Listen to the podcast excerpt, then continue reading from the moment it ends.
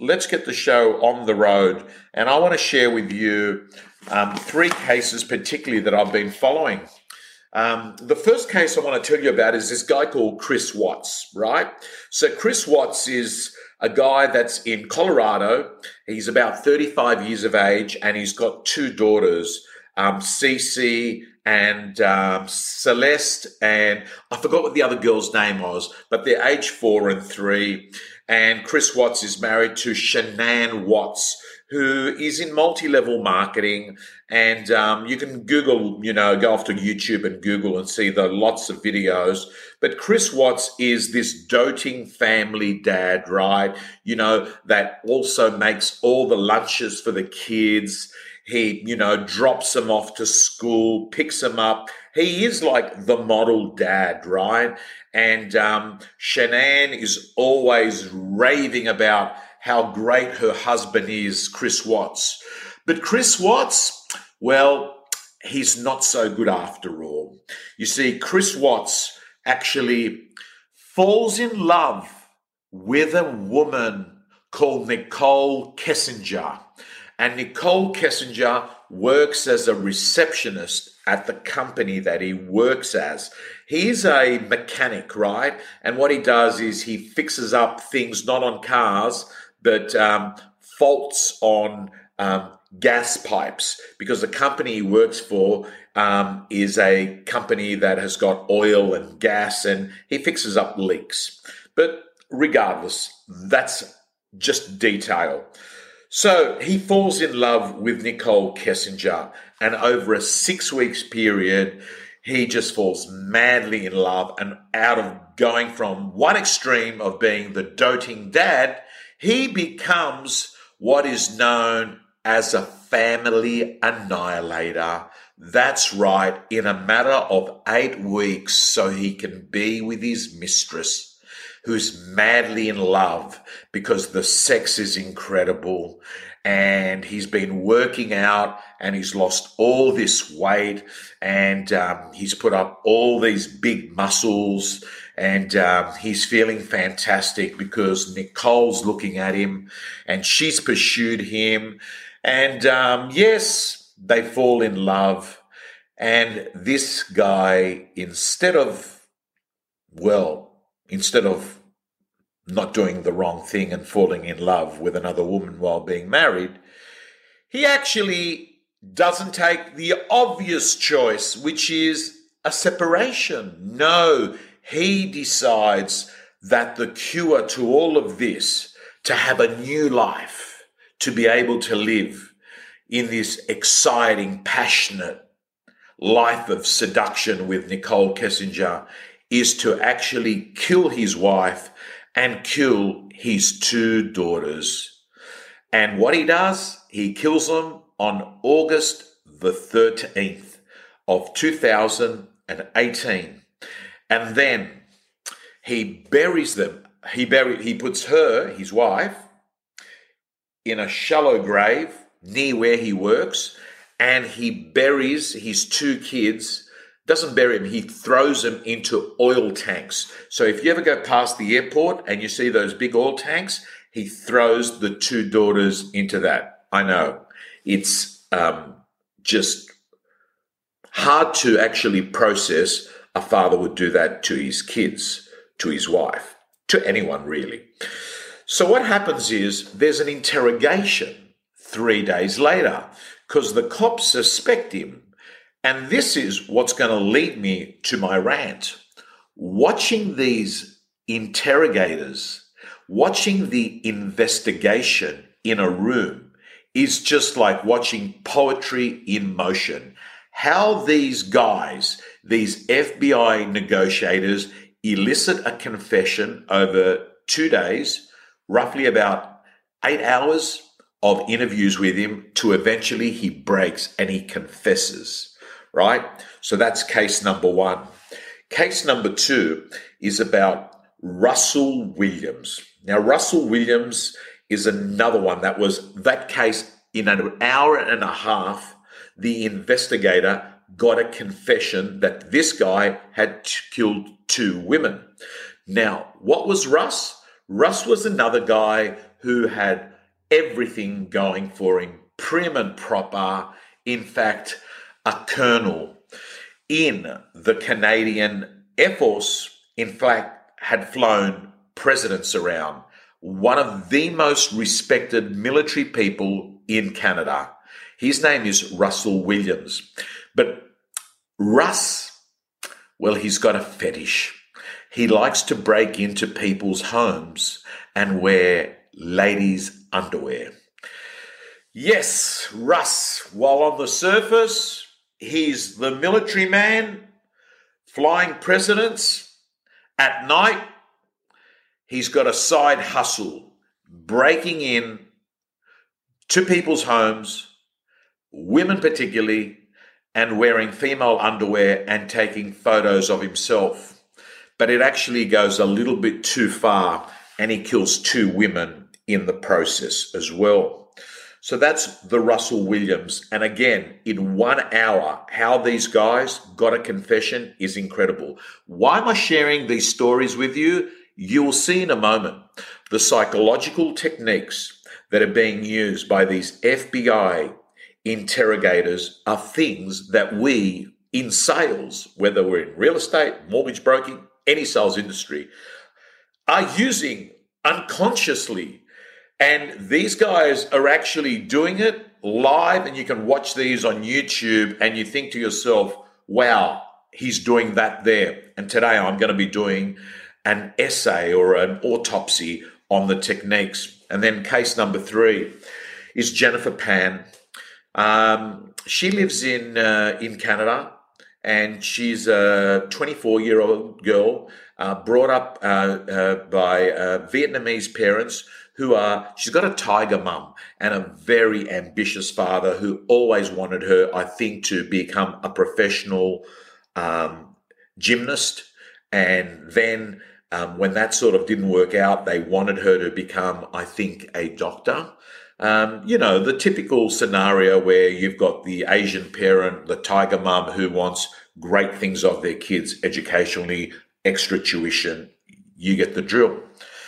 But Jennifer Pan finds it all too stressful and has got a boyfriend. And um, he's not the greatest guy in the world, bit of a drug dealer. Anyway, cut a long story short, what she does is decide that she's going to kill her mother and father. And um, she does organize a hit on him. And the mother dies, the father survives. And um, she, over two sessions in interrogations, eventually cracks. So, guys and girls, let's talk about the techniques. And what I'm going to do is going to start off here and go here and talk about the first technique, which is isolation. So, the first technique that you're sorry, it's actually not the first technique. The first technique, is it? Sorry, oh, I've made an error. The first technique is actually the pretext phone call.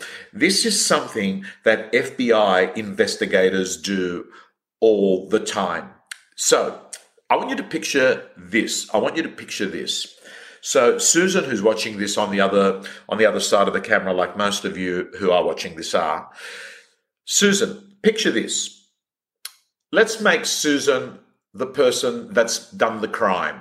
She's walked into Coles. She's walked into Coles supermarket. And what she's done is she has shoplifted, right? So picture this. She has shoplifted. And what she's done is she stole $100 worth of goods from Coles. And what has happened now is I'm a copper. And what I do to elicit a confession, this is actually called the pretext call, where what you do and what these cops do, investigators, they ring up and they act in a very assumptive way. And this is how it works. They say, Hey, Susan, it's um, from Ashfield Police Station. I'm just letting you know is that we do know that you've recently gone into Coles at Leichhardt Shopping Centre and um, you were seen stealing some items. What Coles have asked is for you to call them on 9798 2744. I've made that number up. And that you should apologize to them. Right? That's what they want. See, what happens is that Susan believes that they've got enough evidence to convict and that there's not going to be a lot of consequences to the crime and all they want is an apology. So what happens is Susan says, okay, I'm sorry, I shouldn't have done it. I'll give him a ring now. Presto! Confession! Confession, guys and girls. So this is a technique that is used. It's called the pretext call. Let me move on to the second technique, which is called isolation. And isolation, my friends, happens when you'll notice. And by the way, we do this in real estate as well. Think about it. Let me give you what cops do they get you in for an investigation, and the rooms that they always use don't have windows. There's nothing to look out to. You've got nothing to gaze to. And what actually happens is you're trapped in this room. And what they do is they deliberately seat the person accused in the corner of the room. And what they do is that they sit in front of the person, which stops that person from physically in their head think there's no way out. Like I'm sort of in this room, I'm in the corner of this room. And I've got to tell you that the psychological effect of that is it says to the person, I can't escape from this. The truth has to come out now. I'm blocked. Now, how does this relate to us in business in an extreme way? Well, think about it. If you actually have, they get you to go into the police station where you're in their environment. Well, I can pretty much tell you if you were to have a vendor meeting or any business appointment and it's held at your office, you have the power in the relationship. It's called the home ground advantage. And I've got to also say to you, not only that, pictures trying to sign up a listing. Do you honestly think you're going to sign up a listing if you're sitting in one part of the lounge room and they're sitting in the other side of the kitchen? It ain't going to happen. You generally have to be at a table where you can actually converse and actually do business. So there is one similarity that I see that's used in influence in both those contexts. We then move into the next one. And this one should be, you know, obvious to all the people that watch my rant, who are generally salespeople, and that is rapport building. And one of the things that we notice FBI interrogators do very early in interrogation is that they try and build a relationship with the accused. And the way that they do that is that they become very friendly. It's not too hostile or there's not too much tension. And what they'll often do is say, the reason we've called you in is we're doing a few interviews just to tie off some loose ends. So they really play it down. They minimize it, which is a technique I'm going to talk about shortly, maximization and minimization. So they minimize it. And what they actually do is essentially try and make it look like, hey, this is not a big deal. And hey, I like you. And they get on.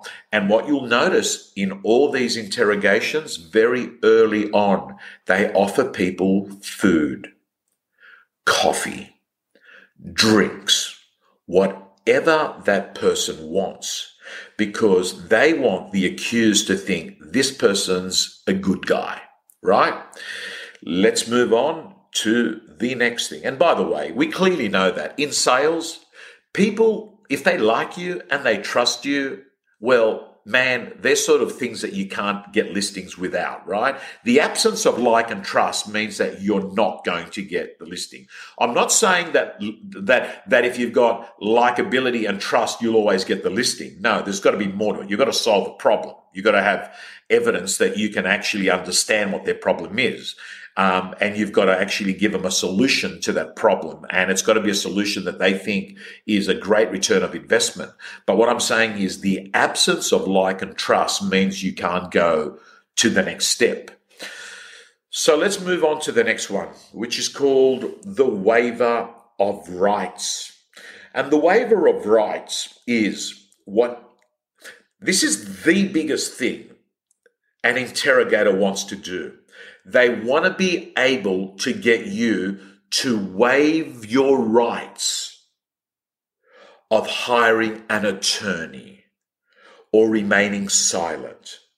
It is so important to them. And you can always see in any of these interrogations that they're devastated if the person says, I want a lawyer. And by the way, while we're at it, can I say, based on everything that I know and I've ever studied about the law, about the police, about crimes, I would suggest that even if you haven't done anything wrong, it's probably the safest thing to say, hey, listen, I really want an attorney. I want a lawyer. Um, and they're devastated at that because what actually happens is that they can't collect information which they can then use in court to actually prove you guilty. They get devastated. So, the ability to get you to waive your rights is a real strong skill set. They need you to sign a piece of paper. And what they'll often do is they've built rapport with you, right? And they've got you to like them, and then they'll minimize the waiver of rights and they'll say, I'm letting you know that um, it sounds like you really want to have a conversation with me and we can just sort this out and then you can be off on your merry way and um, life can be good. But um, I do have to let you know there's a minor detail that um, you are entitled to an attorney and um, um, if uh, you want, you can remain silent, and what we talk about can be used against you in a court of law, and hopefully we never get to sort of that. Um, so, are you happy for us just to have this conversation between us and yourselves, regardless? Yeah, okay, great. I just need you to get you to okay this here, and you can see that. So, what you'll see is that they minimize how much is actually meant by signing this piece of paper. So, in business, think about it. We do that as well when you think about it. Like, I mean, I'm making extreme examples here, but think about it. What do we do in sales? You say to a vendor, hey, I want to let you know this is the authority that's going to give me the okay to start bringing buyers through, right? I don't think salespeople sit there and say, hey, let me pull out my agency agreement. Now, this is a contract that basically says if you sign it, you're stuck with me for the next three months. And no matter what happens, even if you're pissed off, you're still stuck with me. Correct. No, they don't say that, do they?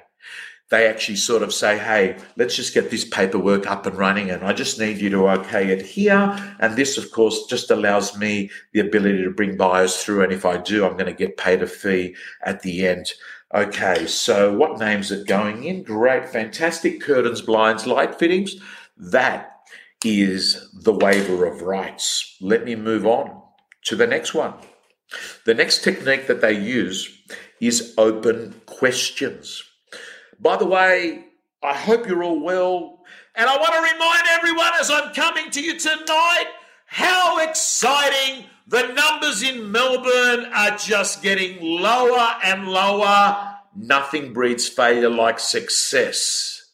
You become complacent, suffocate the monster, Let's get the show on the road. And that way, everyone can be happy, including those that have the conspiracy theory and those that hate Daniel Andrews and everyone in between, because all we know is the minute that Melbourne can be like the rest of Australia, Woohoo! We can do whatever we want. We want to go to Bikram, we go to Bikram. We want to play pinball machines, we want to go play pinball machines. We want to go wear girls' underwear like Russ did. Well, you shouldn't do that, whether it's COVID or not. So let's move on to the next thing. Open questions we've spoken about. Where did we get to? Yes. Oh, open questions. Yes, sorry, I didn't talk about that. So, open questions is something um, interrogators do and salespeople do. They don't ask questions that lead to yes no answers. They ask questions that have what in front of it. How? Why? Well, let me give you an example in sales. By the way, here's a great question for any real estate agent out there that you should ask at a listing presentation. Mr. and Mrs. Vendor, if you selected the perfect agent to market your property and represent you, and things went brilliantly for you from start to finish, could I ask you, what would that look like in your eyes? Bang! How good's that? They're going to give you all this information that then you can actually use as part of your delivery on how you're going to solve their problem because all of a sudden you know what their problems are and what they like and what they don't like. Because people don't care about you, they care about themselves. So, what's your job? Find out what matters to them. Then give it to them. And what happens in an interrogation, guys and girls, is really interesting because what they do in an interrogation is that they'll ask open ended questions, often trivial, because what they're doing is even though they're not getting a confession off the person with those open ended questions, they're trying to create definite statements that the person is saying. Because when they get interviewed by another person later on, they're going to be able to see if there's contradictions to the story. And by asking open ended questions, the person's got to say more than yes, no. So, questions are great, whether you're a cop or a salesperson. So we move on to the next one, and it is the accusation. And then all of a sudden, what happens at this point of the interrogation? They take and they put the pressure on. And they sort of, what do they do? They start squeezing. And they'll actually say, you killed your mother. You tried to kill your father. So all of a sudden, the tempo goes up. And what they'll say is this get ready for it. We know that that's happened. What we want to work out is why you did it. So what they do is they say, We've already gone past that. And often, you know what they'll do? They'll have a folder and in that folder, it'll have the person's name at the front. And in the folder, it will be full. And they'll open it up, and there'll be all this correspondence, including CD ROMs and discs. And what will happen is the accused is going to look at it and they're going to say, wow, that's all the evidence. They've got all this information, right? That's what they'll do. And what happens is, this is another point we're going to talk about in a moment. It's called false evidence. But the accusation is where they turn around and say, Hey, we've gone past it. We know you've done this. Now, what we want to do is work out why you did it. So what they're doing is they're not giving the person an alternate option of, you know, whether you did this crime or not. We, we've gone past that. Like we've got this file here, right? What they're doing And you know what they'll often do? Very intelligent.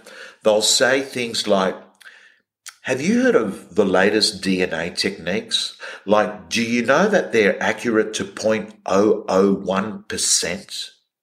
Like, they're so good these days, right? And then they'll say things like, like, um, I'm sure you wouldn't have a problem with giving us some DNA. And they look at people's responses. So the accusation, the accusation is where the pressures come up. And then what they do is it's called the no denials. They won't allow someone to deny it. They'll actually cut them off. And the reason why they do this is that they want to let people know that that's not actually an option for you right now, right? That's not an option. And also, here's another strong reason why they don't do it.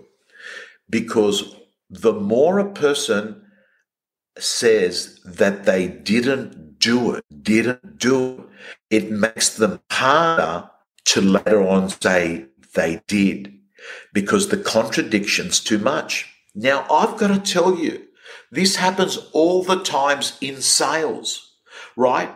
And that's why I say to an agent, when a vendor says to you, Hey, listen, I want to let you know we're not going to sell under, you say, listen, I don't want to know that. What I need to know is I'm going to go out there into the marketplace and to try and get you as much as we can. That's our focus right now right? And the reason I say it is often when someone says, we're not going to sell under this figure, what happens is they become psychologically connected to that figure and they find it difficult afterwards to actually go off and do the opposite to what they've said.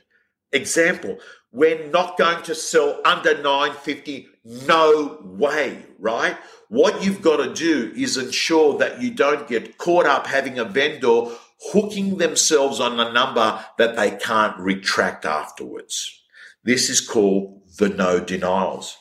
And what the interrogators do is that they will stop someone from denying it. They know it's important to stop them because it becomes difficult then to get them to actually do a 180.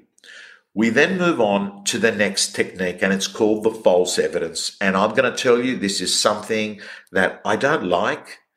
I don't even like it happening to criminals, and it should definitely not happen in sales, where you create false evidence, where you actually use deception and lies to manipulate people. And the false evidence, the false evidence in an extreme case is when interrogators say to people, Hey, listen, we've got the video camera. The video camera is actually got you picking up those stolen goods. The video camera is there.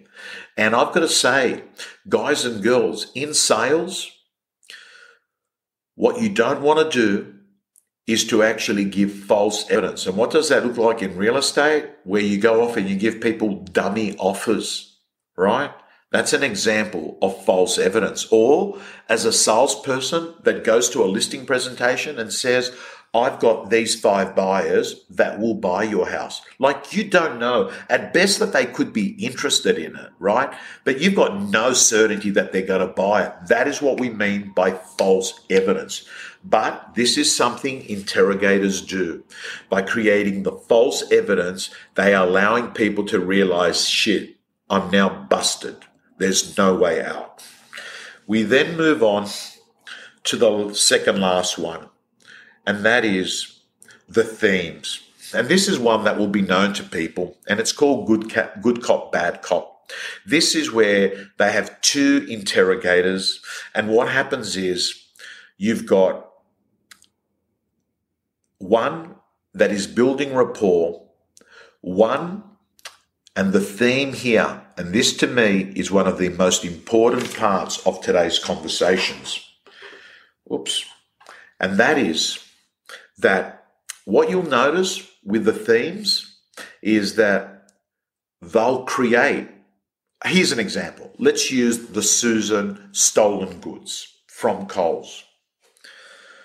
Susan, um, we actually think that you stole that food because you were hungry. And during COVID 19, you haven't had a job and it's been a really hard time. And we sort of understand why you would do something like that. We, we, we, we, we get it, right?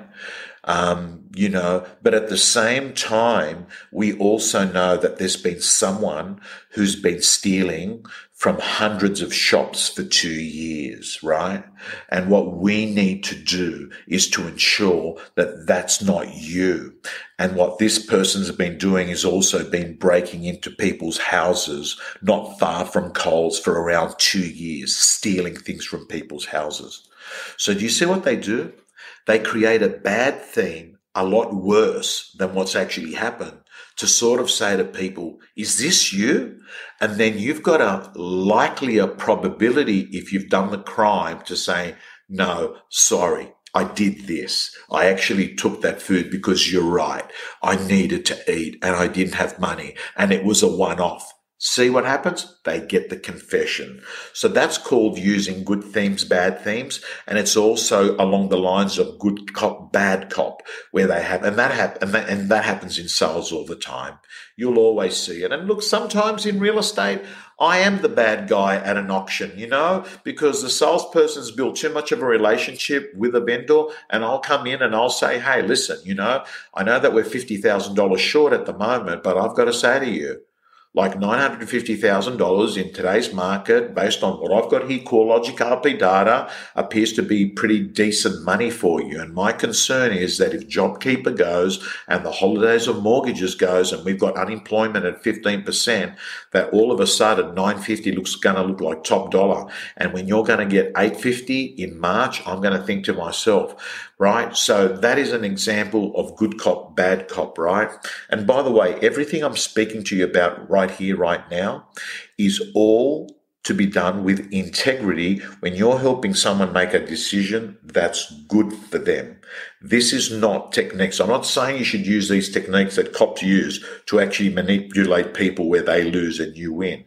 This is basically to help people make decisions because fundamentally you think it's actually not a bad thing for the people that I'm representing. And then we move on to the last one. And the last one is the confession. And what you'll notice in any interview with FBI interrogators is once we have a confession, what actually happens? Oh, sorry. My camera's gone fuzzy.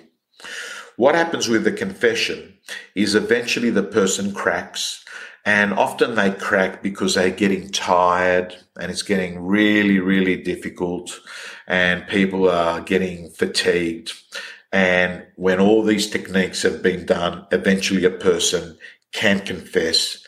And at this point, the person, the interrogator, moves closer and touches the person on the shoulder and basically becomes like a friend to them, right?